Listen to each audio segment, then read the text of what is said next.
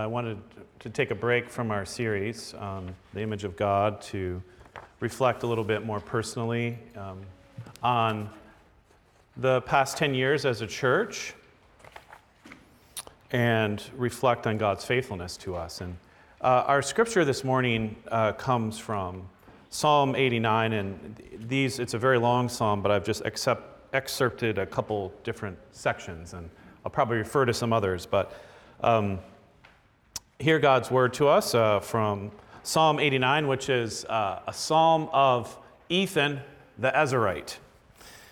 I will sing of the steadfast love of the Lord forever. With my mouth I will make known your faithfulness to all generations. For I said, Steadfast love will be built up forever, and the heavens you will establish your faithfulness. You have said, I have made a covenant with my chosen one. I have sworn to David my servant. I will establish your offspring forever and build your throne for all generations. I have found David, my servant, with my holy oil, and I have anointed him, so that my hand shall be established with him, and my arm shall also strengthen him. The enemy shall not outwit him, the wicked shall not humble him. I will crush his foes before him and strike down those who hate him. My faithfulness and my steadfast love shall be with him and in my name shall his horn be exalted. I will set his hand on the sea, and his right hand on the rivers. And he shall cry to me, You are my Father, my God, and the rock of my salvation. And I will make him the firstborn, the highest of the kings of the earth. My steadfast love I will keep for him forever, and my covenant will stand firm for him. I will establish his offspring forever, and his throne as the days of the heavens. If his children forsake my law, and do not walk according to my rules, if they violate my statutes and do not keep my commandments, then I will punish their transgression with the rod and their iniquity with stripes. But I will not remove from him my steadfast love, or be false to my faithfulness. I will not violate my covenant, or alter the words that went forth from my lips. Once for all I have sworn by my holiness, I will not lie to David. His offspring shall endure forever. There, his throne, as long as the sun before me. Like the moon, it shall be established forever, a faithful witness in the skies. The word of the Lord. Lord, um, we thank you for your faithfulness, which is like the moon. It is always there, it is immovable. We thank you for your faithfulness to our church over the past 10 years. I thank you for the opportunity and the honor to, to serve as the pastor of this church. We pray that as we reflect on your word and we reflect on our history in the light of your word, that we would see you clearly in the middle of our congregation and our history, and that we continue to see you into the future. So meet us this morning in your word and encourage us and challenge us uh, we pray in Christ's name. Amen. Ethan the psalmist sings, I will sing of the steadfast love of the Lord forever. With my mouth, I will make known your faithfulness to all generations. For I said, Steadfast love will be built up forever, and the heavens you will establish your faithfulness. This is a, a long and meandering psalm um, but it is unified by this theme of, of faithfulness. Um, the theme faithfulness keeps, comes up again and again through the psalm. Um, faithfulness and, and steadfast love um, of God towards his people, Israel. Uh, and with this psalm as the backdrop, I wanted to take some time this morning to reflect on God's faithfulness to us as a church over the past 10 years. And so my goal is is to help us discern uh, the presence of God with us and our brief history and to, to again, to reflect on what that might look like in the next 10 years. Um, now, 10 years is not very long for a church in the grand scheme of things, but for church plants, it is. um, and I think it's an important milestone for us to recognize 10 years. There's nothing magical about it. Um, but I want to share a little bit of the story and the history of City Reformed Church. Uh, in 2012, uh, of February of 2012, we launched our first public worship service at Summerfield United Methodist Church, which is right up the street here. We started at 5 p.m. Um, and at this time, there were probably about 15 to 20 uh, people, not including children. There were, a lot of the children that are here now weren't around back then. Um, uh, there was 15 or 20 of us, and we were all, most of us were members at Brookfield Christian Reformed Church. And we had been talking and praying for almost two years prior to this point about planning a church, a Reformed church in the city of Milwaukee. Uh, and in part because we desired to see a healthy Reformed church in, in more of the city center of Milwaukee that was able to address and, and understand the, the unique ministry needs and context of the city. And so we began in 2012 worshiping, and we were only able to stay at Summerfield uh, for a couple, for a little less, I don't remember how long at this point. It was less than a year, and we were forced to move to Brew City Church. Um, and we ended up worshiping there as well uh, at 5 p.m. in the evenings for a little bit under two years. Um, it's very hard to start a church um, in the evenings in Milwaukee or Wisconsin, especially during Packer season. 3:30 games just devastated attendance. It was very, and I, I kind of, I, I sort of carry a, a bit of, um, it's hard, I'm not like, I just can't be a full blown Packer fan because of what I went through for three years. So I'm sorry, I'm, I'm a reluctant Packer fan. Um, but it's very hard to establish, uh, to grow in the evening um, in a city like Milwaukee. Uh, it's also hard to just establish your own sense of identity when you don't have your own space and you feel like you're moving around. And during those, those first uh, really three years as a church, um, our growth was, was really small. I mean, we barely doubled in size um, from when we started over the course of three years. And um, it was a challenge. And yet, um, even though we weren't growing, you know, numerically in large uh, ways, we were growing in other ways.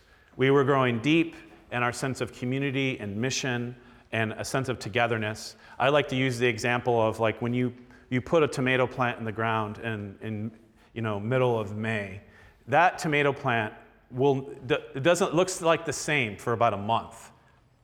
There's very little growth above the ground. But below the ground, it's sinking its roots deep. It's growing deep in order to sustain uh, the fruit that it will later bear. And I think that's what the Lord was doing in our church during those first three years, especially when it was really challenging um, from week to week. Nevertheless, our community was strong and it was growing and thriving. And I think our DNA and our, our ethos as a community was really locked in during that season. The Lord opened the door for us to find our own place here in 2014, and we were able to move into this space um, during that time. You know, I would say, as the pastor of this church for the first four years, um, I always had a sense that this might not work, this might fail. Uh, it was just something I always lived with. Uh, a certain kind of low grade, sometimes higher grade anxiety about the church. And it really wasn't until a year after we were worshiping in here where I, it seemed clear. It's like, you know what? This actually might work.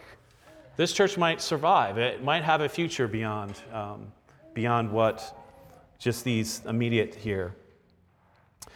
That's just my own reflection. That's necessarily a, a, perhaps a sign of my faithlessness or lack of faith, but it was just the reality that I experienced. But in 2015, really, we began uh, we are able to organize as a church, which means we're able to call our own deacons and elders. We are also financially able to sustain ourselves on our own without outside funding. And it was after this period when we moved in here, we, we actually began to grow as a church um, a little bit more in terms of members and people who are coming and getting connected. In 2017, um, we as a church uh, called a, another pastor, uh, Pastor Phil Inderis, for, for, for mission. And between 2017 and 2019, our church experienced pretty dramatic growth by, by our standards, um, to the point where um, at the end of 2019, um, you know, many of you remember who were here, sometimes it was hard to find a place to sit in, in, in the auditorium. We were running out of space with children. And um, it was a very exciting time, I think. Uh, and we began to have conversations. Well, what do we need to do? Do we need to have an extra service? Do we need to look for another space? Um, oops, excuse me. However, however, uh, during the latter half of 2019, um, personal conflict developed within our body that deeply impacted um, our church and our church leadership. And all of this conflict came to a head at the very beginning of 2020. And you remember what happened at the very beginning of 2020?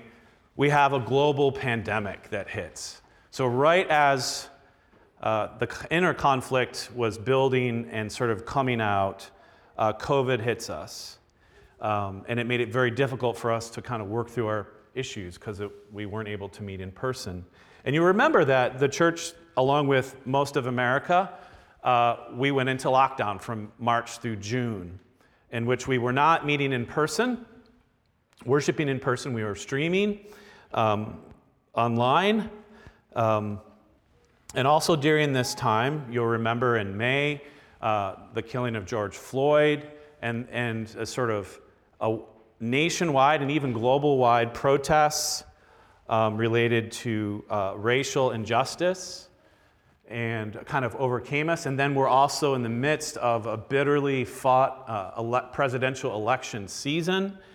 And then it didn't take too long into COVID be- before we began to, to be uh, deeply divided about how to even think about COVID and lockdowns and masks. And the atmosphere that surrounded us as a church was toxic. Um, and all that toxicity and, and conflict uh, just exacerbated and made it all the more difficult as we tried to address our own personal issues. It was like a perfect storm of events that all converged in about of a six month period. And it took an enormous toll on me and in our congregation. And one of the outcomes of that was that Pastor Phil um, ended his service at our church at the end of summer 2020. And um, many people departed our church in the course of a year. Many people departed. Now, not all those departures were painful and because of the conflict. Many of them were just people moving away. It Just happened to be that there was a lot of people that were were moving away and had changes in their life right at the same time as all this was happening.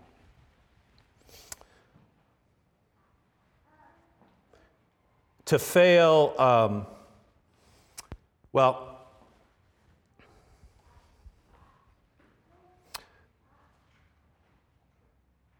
Needless to say, the last two years of the life of our church have been very turbulent and challenging, and it feels, to me at least, like a recently finished chapter. And to fail to mention it uh, as we think about 10 years as a church seems really disingenuous to me. Um, we are. Um, we are a much smaller church than we were in 2019, and we're thank. In my mind, I'm like really thankful we're not having to have conversations about another building or, or second service or something like that. We are a much smaller congregation, but we're not an unhealthy congregation. We're not a failed church, and we're not a failing church. God has continued to be faithful to us through the turmoil and through the difficulty. And even though we are a smaller body than we were, I believe that we are actually a healthier body than we were at the end of 2019. Now, you might be wondering why is he sharing all this uh, difficulty that the church has been through, right? This is a 10 year anniversary celebration. Shouldn't you be focusing on the positive? And indeed, uh, we have so much to celebrate, and I hope we do some of that more. Um, and just thankful remembering of our church. Um, I am incredibly thankful to be the pastor of this church and this body, and I'm very committed to continuing to be the pastor of this church. And I'm very hopeful about our future as a church. It is incredible what God has done um, through our church and continues to do. Nevertheless, as I reflect on the past 10 years, um, it's it's something, as I think about our history, it's something I can only recall and remember with a mixture of joy, amazement, and sorrow. joy at what God has done, that we're here still, that He's touched many lives and continues to work. Amazement, honestly, that we've gotten through some of the difficulties we have, but also a sense of deep sorrow. A sense of sorrow at um, the mistakes we have made as a church, sorrow at the mistakes I have made as a pastor, um, sorrow that that there's many people that I do not see here today that I wish I did see that contributed greatly to the building up and the founding of this church, who devoted and put a lot of their life and, and parted painfully. Um, yeah, it's hard for me. I've had a lot of mixed emotions as I've come to this service and see who's here and who's not here. Um, I can't, I can't really bracket that out of this remembrance. And I can't bracket out our sinfulness as a church as I tell the story and remember it. And I don't think God would have us to do it as well. See, one of the things in the Bible that you don't find anywhere is whitewash history. You will not find a whitewash history in the Bible. All the stories of figures like Noah and Abraham and Moses, David and Peter and Mary and Paul, all of those histories show the good, the bad, and the ugly. And there's a lot of bad and there's a lot of ugly. and that's the, the, same when the scriptures tell the story of the, the, whole people of Israel and the scriptures tell the story of the, the whole church. It never leaves out the bad. It doesn't sugarcoat it, it doesn't avoid it and just focus on the triumphs and the victories. It looks at the setbacks, the failures, the sinfulness, and the faithlessness. And it's for a very important reason. And the reason is to remind us that we are not the heroes of our own story. We are not the heroes of our own story. See, if we are just recounting all the good things that this church has done, our successes and accomplishments, our growth, or it's easy for us without realizing it to become the hero of our own story. Yes, God was with us. It was God's grace, it was all through God. But as we focus on our obedience and our faithfulness, our hard work and devotion, our courage, what ends up being the focus of our celebration is ourselves. And it's too easy for us to pat ourselves on the back. But when we see the story fully, when we remember all the good, but all the failures as part of our history that cannot be revised out, we appreciate that we are not the heroes of our own story. Only God is. Amen, right?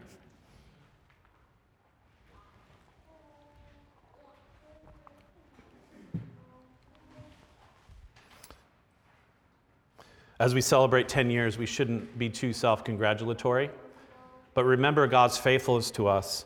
The reality is this, friends we, we almost did not make it at multiple points. And very recently, we almost did not make it. And yet the Lord has delivered us. The Lord has delivered us from our troubles. And in telling this story of who we are and where we have been, we must remember that there are no heroes among us. Now, to say that isn't to recognize that there have been many faithful among us, that many have, have devoted their lives and given much time and suffered a lot for this body. And we ought to be thankful for that, thankful to one another. But none of us are heroes. There's no uh, one family or group of families that we can look to as heroes for the congregation. There's, you can't look to me you can't look to anybody. We can only look to the Lord. The reason that CRC still exists is because of, not because of our faithfulness, but God's faithfulness. It's so important. It's not because of our faithfulness that we are still here at 10 years. It is because of God's faithfulness. And again, this is what the psalmist t- tries to, to turn us to. He says, I will sing of the steadfast love of the Lord forever, and with my mouth I will make known your faithfulness to all generations. Okay, but seeing God's faithfulness to us while recognizing and admitting our own uh, sinfulness, our own mistakes as a congregation, our own faithlessness, what is the basis on which to understand God's continued faithfulness to us? I think this is a very important question to consider. How is it possible for God to continue to be faithful to us even when we fail as a church, even when we're faithless as a church? And here I don't speak just of our, our, our own congregation locally, but I'm, here I, I want you to think of the church at large. I mean, the church is failing all over the place. all over the place. There's lots of, there's a lot of sin. There's a lot of ways that we have failed to be who God called us to be, and it's very easy, I think, for us to become disenchanted with the church, to be disillusioned and despairing about the church. You know, the whole history of the church, and one way to tell that story is just a, a history of failure after failure. It's not like there's one time or age in the church where everything was just like working well and everybody did what they were supposed to do. Every single age of the church has always been one that's been filled with disobedience and faithlessness. And yet, God has never given up on the church. He's never, he never gave up on Israel, and he has never given up on the church. And so, how do we understand that? How can this be? And here's where I, I this is the reason I chose this psalm. Because I think it helps us understand where God's faithfulness is grounded. What does it even mean to say that God is faithful? As, as an attribute of God, faithfulness applied to him really just means that he's true. He's true to himself, he's true to his promises. Uh, God is not flaky. God will not just sort of all of a sudden decide, eh, I'm not sure I really want to stick with this. I, I changed my mind. God is not hot and cold. He is faithful. He is true to himself. For God to be faithful, the way it gets expressed in a really concrete way is through covenant. That God is a covenant making God. Um, what is a covenant? A covenant is is a ceremony that is binding legally, wherein two parties make promises and vows and keep them. That's what a covenant is. And there's all kinds of different covenants. And the history of God can be told as a history of different covenants. And the psalmist here uh, has uh, evokes the covenant that God makes with David. Uh, he says, Have you, you have said, I have made a covenant with my chosen one. I have sworn to David, my servant, I will establish your offspring forever and build your throne for all generations. Now, at this point, it's helpful to know that King David has been dead perhaps for generations already. And yet, God made a special covenant with King David that is a forever covenant. And it's helpful here to understand that there's a couple different covenants that we might think about.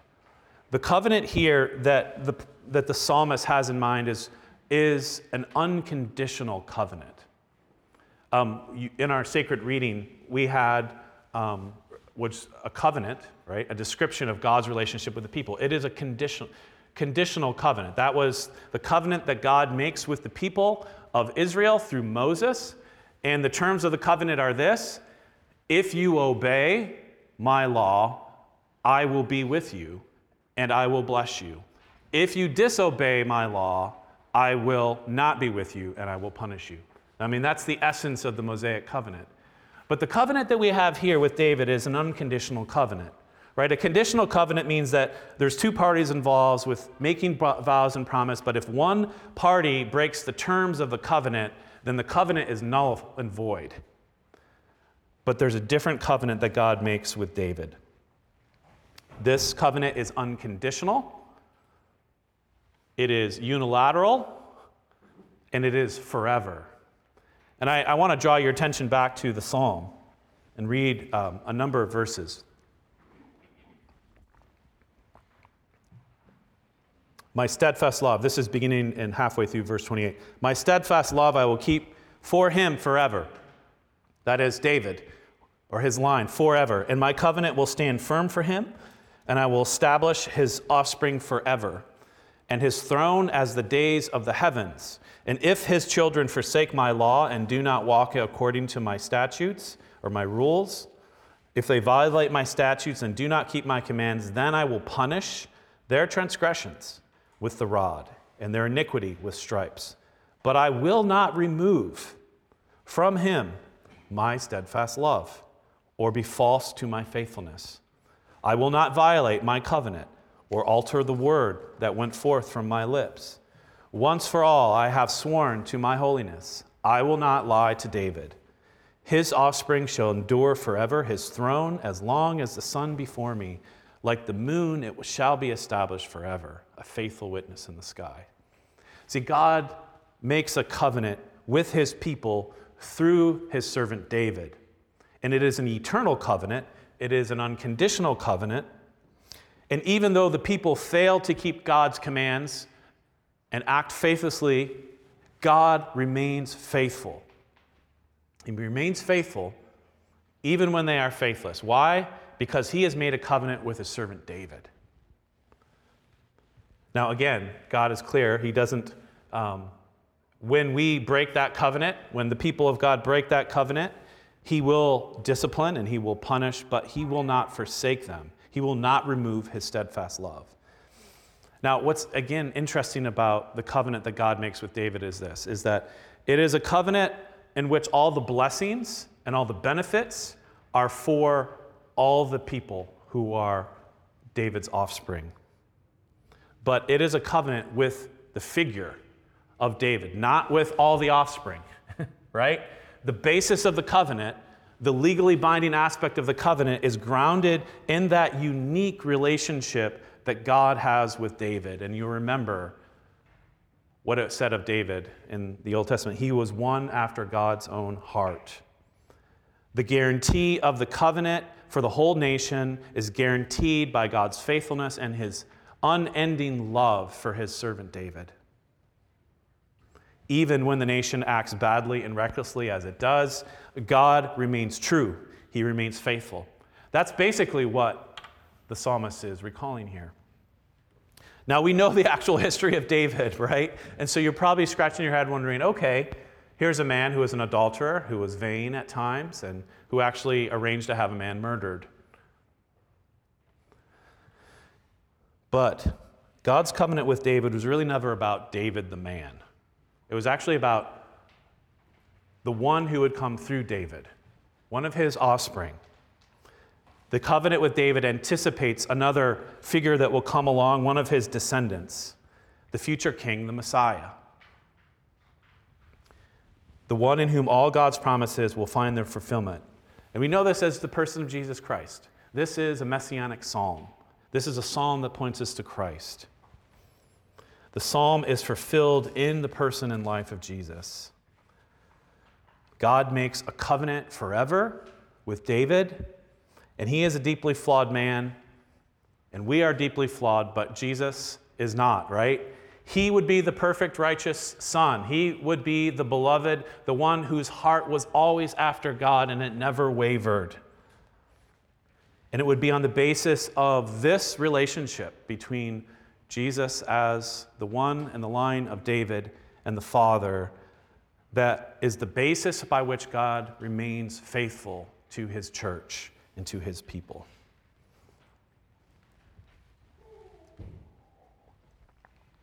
So, what does this mean for how we think about the church? How we think about ourselves as City Reformed Church?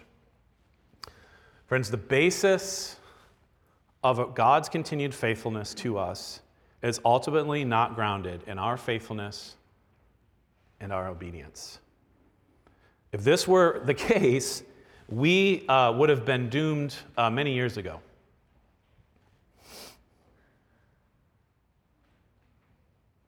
And to be clear, to say this is not to say that we have a free pass, that we can act however we want and do whatever we want. No, I mean, God will judge, right? God will discipline his church. And yet, what he will not do is he will not remove his love from us. He will not. The church cannot fail. the church, friends, the church cannot fail. But it's not because we won't fail or don't fail. It cannot fail because Jesus cannot fail. we are the body of Christ and Christ is our head. And this way of speaking about the church isn't just a metaphor, but what it, what it points us to is this relationship that we have with Christ. We're the body, He is the head. There is this vital, organic, mysterious connection between us here on earth and the Lord who is in heaven. So, what happens in the body of the church happens in the person of Jesus. And so the things that we suffer, the things that we do, the Lord in his very life experiences it as well. He could no more cast off his body than he can cast off himself. The Lord, as Paul says, if we're faithless, he remains faithful. Why? Because he cannot reject himself. He cannot reject himself. The reason why the church still exists, our church and many other churches, is because God cannot reject himself. So, what should we do as we look to the next 10 years as a church? As we contemplate our future, what should we be thinking? What should we be doing? And the first is this is we need to look away from ourselves. We, we need to look away from ourselves. We need to look away from our talents, from our budgets, from our giftedness. We need to look away from me as the pastor. We need to look away from faithful families or looking at certain families, one group of people, from looking away from those who are here from the beginning and who are still here. We need to look away from all of the things that are happening in the world and to the church that are concerning and threatening. We need to look away from these things.